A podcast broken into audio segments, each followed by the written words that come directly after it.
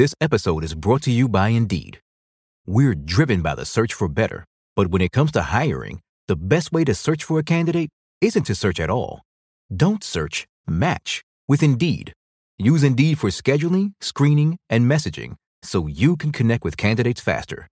Listeners of this show will get a $75 sponsored job credit to get your jobs more visibility at Indeed.com slash journal. Terms and conditions apply. Wall Street Journal reporter Rob Copeland covers Google. And recently he started hearing about this thing on Google Maps. He heard that when you search for some generic category like plumber near me or electrician near me, businesses that weren't real were popping up. So one day, when he was in Google's hometown of Mountain View, California, Rob decided to do an experiment. I was in Mountain View and I just thought, okay, I'm here. Why don't I just search for a few businesses that people tell me are often fake? I'm sitting in my WSJ rental car, which was, I think it was a Nissan Sentra. So I searched for car accident attorney, and there were 12 car accident attorneys in Mountain View. So I just started driving to them. And it turned out several of them were construction sites. I walked into a few office buildings and asked for the business name, and the doorman said, What are you talking about? There's no business here. One of them was a strip mall with uh, a Hispanic supermarket. Several of them are addresses where you're, you're standing in between two houses looking for the number, but it doesn't exist. You know, you're standing in between 200 and 210 looking for 205.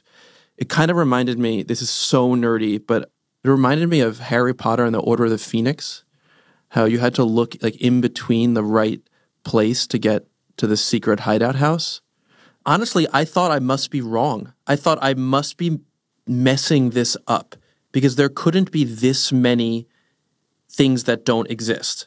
So I wound up getting out of the car at places that clearly were not what they said they were and walking around the block because I just wasn't accustomed to questioning it that much.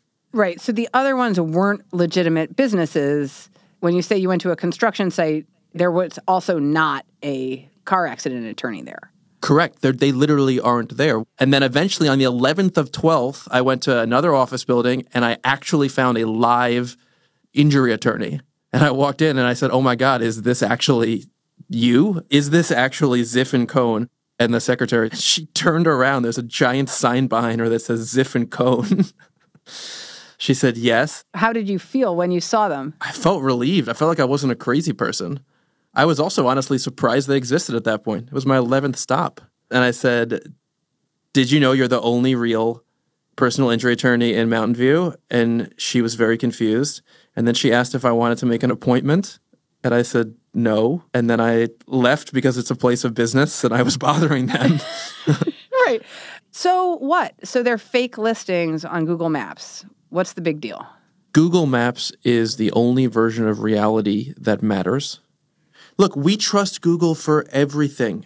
When we're looking for the fastest way to pick up our kids from school and they say save two minutes, we hit change route. We take a turn exactly where they tell us to. They say, prices for this airline ticket are going to go up. You should buy now. And I take out my credit card and I buy the ticket. So if we can't trust them for something as basic as saying, here's something on a map and it actually exists in real life, then what can we trust them for?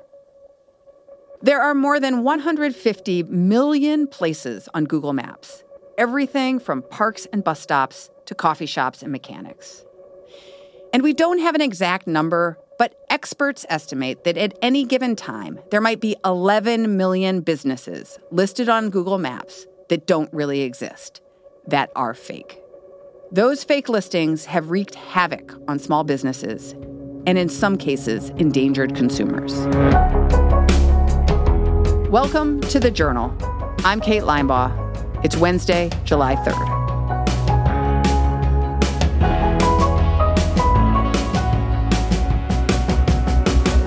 Katie Bindley worked with Rob Copeland on this story, and she says there's a distinction to make here. We call them fake listings, but that doesn't necessarily mean the listings are for businesses that don't exist at all. Fake listings are most often used to game the Google Maps system. It's funny calling them like real versus fake because in a lot of cases, the quote fake listing is associated with a real company. It's just a company that's sort of misrepresenting where they are um, or what, the, in some cases, you know, who they are. But if you think about what a business gets for having, you know, multiple locations on a map, like one way that I have thought about it is okay, I need some kind of service done. I need like a plumber or whatever. So I'm going to type into my phone plumber in South Orange. And if there's a plumbing company that's located really far away from me, but they're willing to come to my house and fix the pipes, they want that phone call because that, that phone call is a customer and customers pay you money, obviously. So if you can make it seem as though you are in a bunch of different locations, you're going to get more people calling you because Google is how we find things when we need them. A lot of people aren't going to scroll through to like the seventh listing. It's like, you know, three things pop up that, that show up on their phone and they're just going to call one of them. So, you know, businesses want to be the, the ones that show up high in the search results. Using a fake listing might get more customers for a business, but for consumers, sometimes using a fake listing can be a safety issue you've got a sick child and you're looking for an urgent care center nearby. So you punch in, you know, urgent care. There are instances of people who have done this and have gone to the location listed on the map and then found that it is not an urgent care center. And when they call the number, it turns out it's like a mobile doc who can like prescribe something but cannot actually examine you. So there, there are like real life scary consequences to this that can happen. To really get a sense of how these fake listings even get on Google Maps, Katie tried to figure out who are the people behind them. We wanted to know how the if you want to call them scammers or how the people creating the fake listings were actually doing it and you know how they make it so that they actually show up on a map and how they might be able to drop 150 listings in a city overnight. Like how are they actually doing it? Who did you find? And how did you find them? Well so interestingly enough there are companies that you know have websites advertising the fact that they will get you a listing on Google Maps and and that they will do this even if you don't actually have a physical street address. So it's not exactly, you know, so so hidden if you want to if you want to find someone who will do this, you can find it on Google oddly enough. It's like an open secret. Yeah, kind of. So I just, you know, was Googling. And while I was doing that, I came across a website called GMB Swarm. And it says, like, hello, I can get you a bunch of fake listings on Google. Katie sent an email through the website's contact portal and eventually heard back from the man who runs GMB Swarm, a man whose company is responsible for thousands of these fake listings. His name is Mark Luckenbaugh. Mark and GMB Swarm are based in Hanover, Pennsylvania, so Katie flew out there to see his operation. They don't have like a giant sign out front that says like, "Hey, here's GMB Swarm." Um, it's actually in the basement of a law office. I kind of went around back, and then Mark came out from the basement to meet me and uh, walked me downstairs to meet his team. What was your first in person impression of him? And can you tell us a little bit about who he is? He's not like a super formal person. He was very casually dressed in, you know, like basketball shorts and a gray t shirt and sneakers. Um, he currently, I mean, he he says he runs eight businesses he dropped out of high school at 16. Um, he also was a former robocaller at one point. So he's got his hands in sort of a lot of um, different but related types of businesses. So, in this basement in Hanover, Pennsylvania, uh, he's got 12 other employees, and everybody, you know, they're sitting there at their computers, you know, tapping away tapping away. Yeah. I mean, and, and this, to be clear, this staff in the States, they're not actually the ones creating the fake listings. While Mark's employees in that Hanover basement work on things like helping their clients show up high in Google search results, he's got a team somewhere else that helps clients get fake listings on Google Maps. He's got this other operation in the Philippines where they are churning out the fake listings. Wow. In the Philippines? Yeah, he's got operations in kind of multiple locations. Like he said, he's got um, people in Nairobi. He says he's got like a team of engineers in Russia. Uh, he has space in Dallas, where he's got a bunch of servers and one man who runs that operation, but he wouldn't get into details about how that one actually works.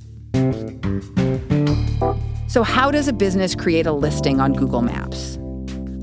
You just need a name, an address, and a phone number. But Google wants to verify that the information is correct, which typically isn't a problem if you are really a business with that name, address, and phone number. But it's a harder thing to do if you're submitting fake information. And that's where Mark's company comes into play. Mark's team will generate the most perfectly optimized business name. They'll scrape commercial real estate listings for real addresses, and they'll buy phone numbers to attach to the listing. All of this is used so when Google's verification system checks on them, it looks like they're there. Google has these systems, it's just people are finding their way around them. Is it expensive? Well, I don't know. I don't know how you put a value on a fake listing, but to give you an idea what they cost to get one fake listing, a, a customer would pay $99. A 5 pack is 475, a 10 pack is 899, and if you want a 50 pack of fake listings, that would run you $4,349. How important are these fake listings to the businesses that buy them? I mean, that's really hard to say, but I can tell you that businesses that get bumped down in search as a result of fake listings showing up above them in some cases they can they can be close to going out of business because of this because they the calls like literally dry up. If it's going to take someone four swipes of the thumb to get to you like you just don't hear from anybody anymore. And it just highlights how for a lot of businesses like Google is the only way that they hear from people and that when something goes wrong with it, they're they're just really screwed. How does Mark view what he is doing? So he views himself as sort of chaotic good, is the way that he put it at one point. So even though some small businesses might be being hurt by what he's doing, others are being helped by it. And you know, he's like, there's plenty of businesses that are really happy we exist. Um, I mean, one of the things he said was like, hey, they should give me a call. Like, if they need help, I'm good at this, basically. Um, he seems sort of convinced that he's helping other small businesses so that there's nothing wrong with it. Like, you know, bummer that small business number two is getting hurt by it, but small business number one is a quality business and it, and they're being helped by it. So that's okay in his mind. And it's not breaking the law. It just may not be no, no, abiding no, by Google's terms of service. Just not abiding by the terms of service. And he did point that out. After Katie and Rob looked into this, Rob reached out to Google for its response. Google sent us a statement that said there's, quote, no single source of truth for all businesses that the company is in a fight with a very motivated group of scammers and that there are a lot of things being done that Google can't discuss publicly. How important is Google Maps to Google's business? People are increasingly going straight onto Maps to search for things. And ironically, Google actually does better the more fakes there are. Because for many businesses, if they're being buried under fakes, the only way to get to the top of that list, the guaranteed way, is to buy an ad. Google will charge you for each and every person that clicks. In some categories, Google makes over $1,000 per click. Depending on what you're advertising for, it can cost anywhere from a few cents to over $1,000 a click. And it won't surprise you to learn that the most expensive areas to advertise are the areas with the most fakes. It, I mean, it sounds to me like what you're saying is Google is incentivized not to stop it because it brings in a bunch of revenue for Google. Is that right? Absolutely. And I spoke to many businesses who said they felt like they were between a rock and a hard place here. They're kind of forced to give more money to Google to solve a problem of Google's own creation. And Google's response to, to that criticism is that they're doing their best. Yes, Google says they're doing their absolute best and that there is no shortage of resources being thrown at this problem. Has Google done anything to take down any fake listings that you flagged? You know, it's pretty remarkable. after I drove through Mountain View finding fake personal injury attorneys, I mentioned it to a Google spokeswoman. And then a few hours later, I did the same search, and all of the fake ones had been very quickly taken down. Mark Luckenbaugh, who runs the listings business in Pennsylvania, said the same thing happened. He said listings were disappearing left and right. Meanwhile, Google said that fake map listings are a small percentage of the total, though it didn't provide its own figure. The company also said it has taken down more than 3 million fake business listings and that 90% of those were removed before anyone saw them. But some fake listings are still up. And Rob says they could become a bigger problem for Google in the future. Google is one of the world's most powerful companies, and it became that way because it was able to provide true answers to any query. And that's why people are pulling out Google on their phones, on their tablets, all day, every day. That's what makes it the world's most fabulously successful advertising platform that people feel like they have to advertise there because it's the only place where customers are. So Google's future is predicated on it continuing to be the one place you go for the answer to all information. Right now, Google's advertising is under more pressure than it has been in the company's 20 year history. Growth is slowing down. They're desperate for new avenues. And anything, anything that suggests that the platform isn't trustworthy is just murder.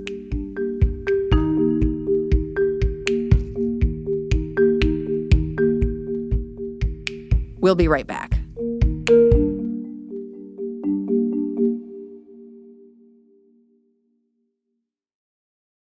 This episode is brought to you by Indeed. We're driven by the search for better, but when it comes to hiring, the best way to search for a candidate isn't to search at all. Don't search, match with Indeed. Use Indeed for scheduling, screening, and messaging so you can connect with candidates faster. Listeners of this show will get a $75 sponsored job credit to get your jobs more visibility at Indeed.com slash journal. Terms and conditions apply. This episode is brought to you by Indeed. Hiring? With Indeed, your search is over. With over 350 million global monthly visitors and candidate matching technology, Indeed helps you find quality candidates fast.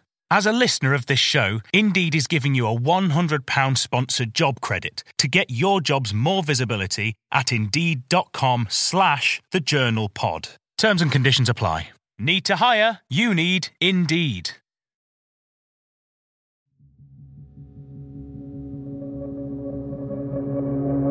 Welcome back.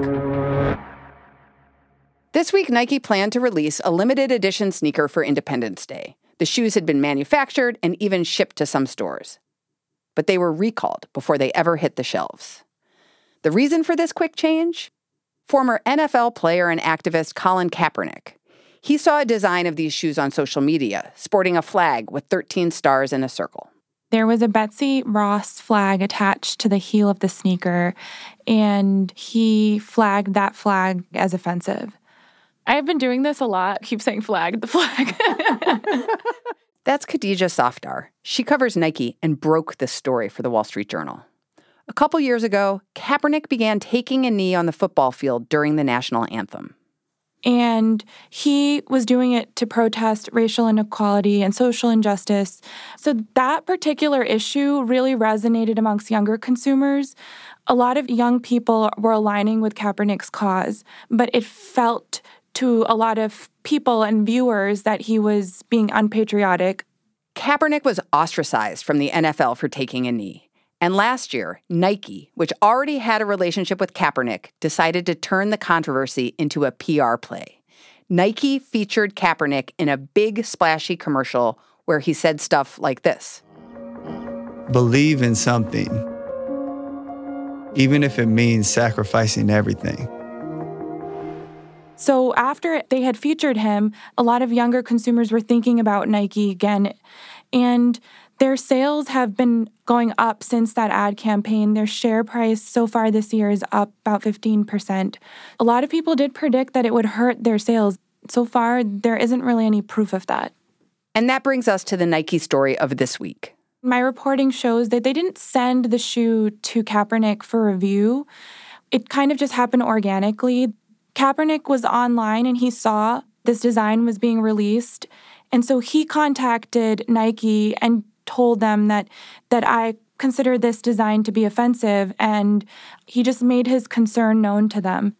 Kaepernick declined comment, but according to the Wall Street Journal's reporting, he was concerned that the flag had been adopted by some extremist groups and also felt like it celebrated a problematic era in American history. Kaepernick did bring up that the flag itself is from the era where slavery was legalized. The Wall Street Journal looked into the connection between the Betsy Ross flag and extremism. The American Vexillological Association, which studies historical and current flags, said it wasn't aware that this particular flag had an overt tie to extremist groups, but we found this one incident. There was an incident in 2016 at a Michigan school where the administrators of the school apologized for featuring that design because it was offensive, and the NAACP local chapter said that it had been adopted by some extremist groups that were opposed to the growing diversity in America. Nike took Kaepernick's concerns seriously, and it canceled its limited edition Betsy Ross flag sneakers. In a statement, Nike said it did so, quote, based on concerns that it could unintentionally offend and distract from the nation's patriotic holiday. And regardless of what any of us or scholars or Nike thinks about the argument from a historical perspective, Nike's move comes as the company is trying to court young consumers, and market research shows that young consumers care a lot about issues like social equality. So, sure, it costs Nike money to manufacture shoes and not sell them. But Khadija thinks it's far more worthwhile for Nike to stay relevant.